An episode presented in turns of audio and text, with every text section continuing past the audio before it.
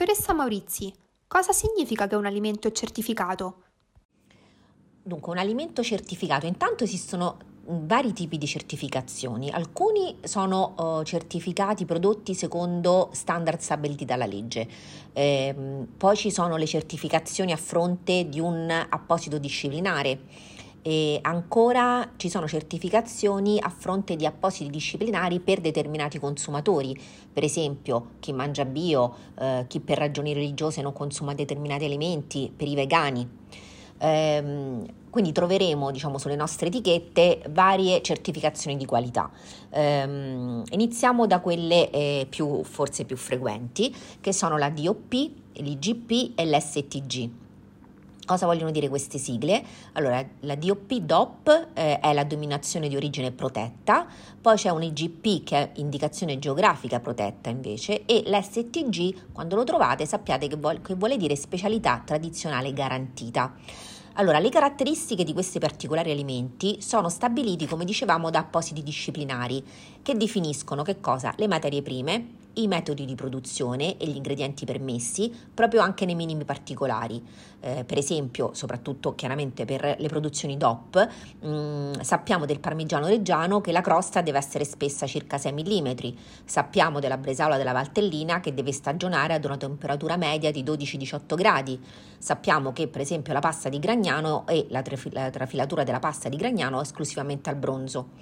Ehm, ci sono anche aspetti, come dicevamo, territoriali per questi prodotti, eh, per esempio la fontina DOP viene da mucche che mangiano solo fieno ed erba della Valle d'Aosta.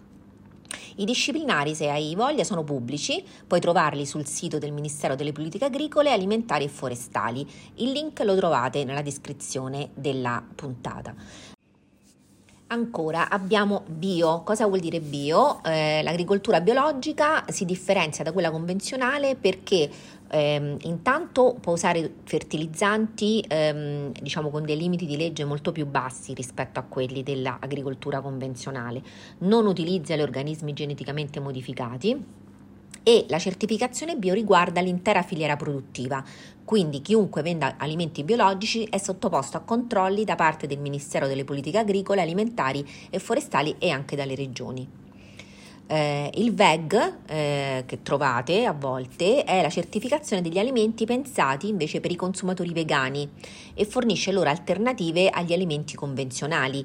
Eh, per esempio, forse non tutti sanno che anche alimenti insospettabili eh, hanno invece all'interno ingredienti di origine animali. Ehm, per esempio, il vino e le caramelle contengono casine e gelatine che sono appunto ingredienti di origine animale e, e quindi ehm, questo, per questo ci sono varie eh, certificazioni diverse di organismi privati.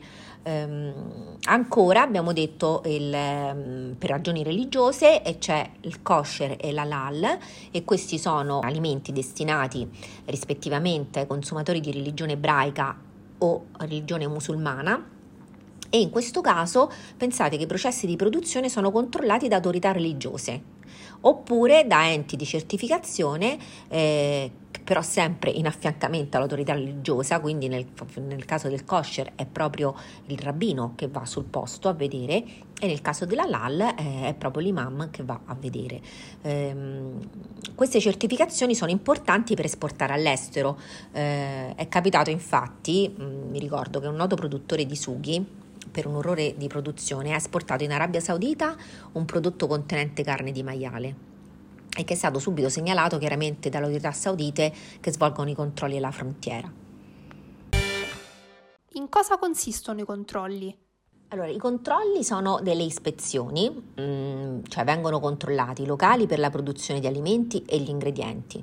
Possono essere anche prelevati dei campioni da analizzare in laboratorio eh, I controlli sono svolti dalle autorità competenti, ma ci sono anche degli enti di certificazione, organismi privati, che aiutano le aziende ad implementare le procedure di preparazione di questi alimenti particolari e poi fanno dei controlli periodici per rilasciare la certificazione o rinnovarla. Le informazioni sulle certificazioni si trovano in etichetta?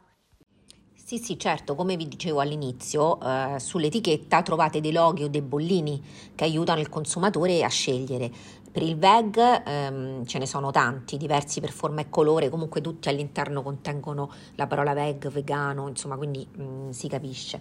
Ehm, per i DOP, GP e STG troviamo pros- proprio questa sigla nella denominazione di vendita. E invece per il bio ehm, l'utilizzo del logo dipende dal tenore di ingredienti bio sul totale, ma lo vedremo in un prossimo podcast. Eh, quindi quando trovate bio potete trovare o nell'elenco ingredienti eh, la parola bio oppure un marchio bio perché appunto questo dipende da quanti ingredienti bio ci sono sul totale. Vi ringrazio molto di aver ascoltato anche questa puntata, eh, ci sentiamo martedì prossimo e se avete eh, curiosità proprio sul marchio bio parleremo di come acquistare i prodotti biologici. A presto, ciao!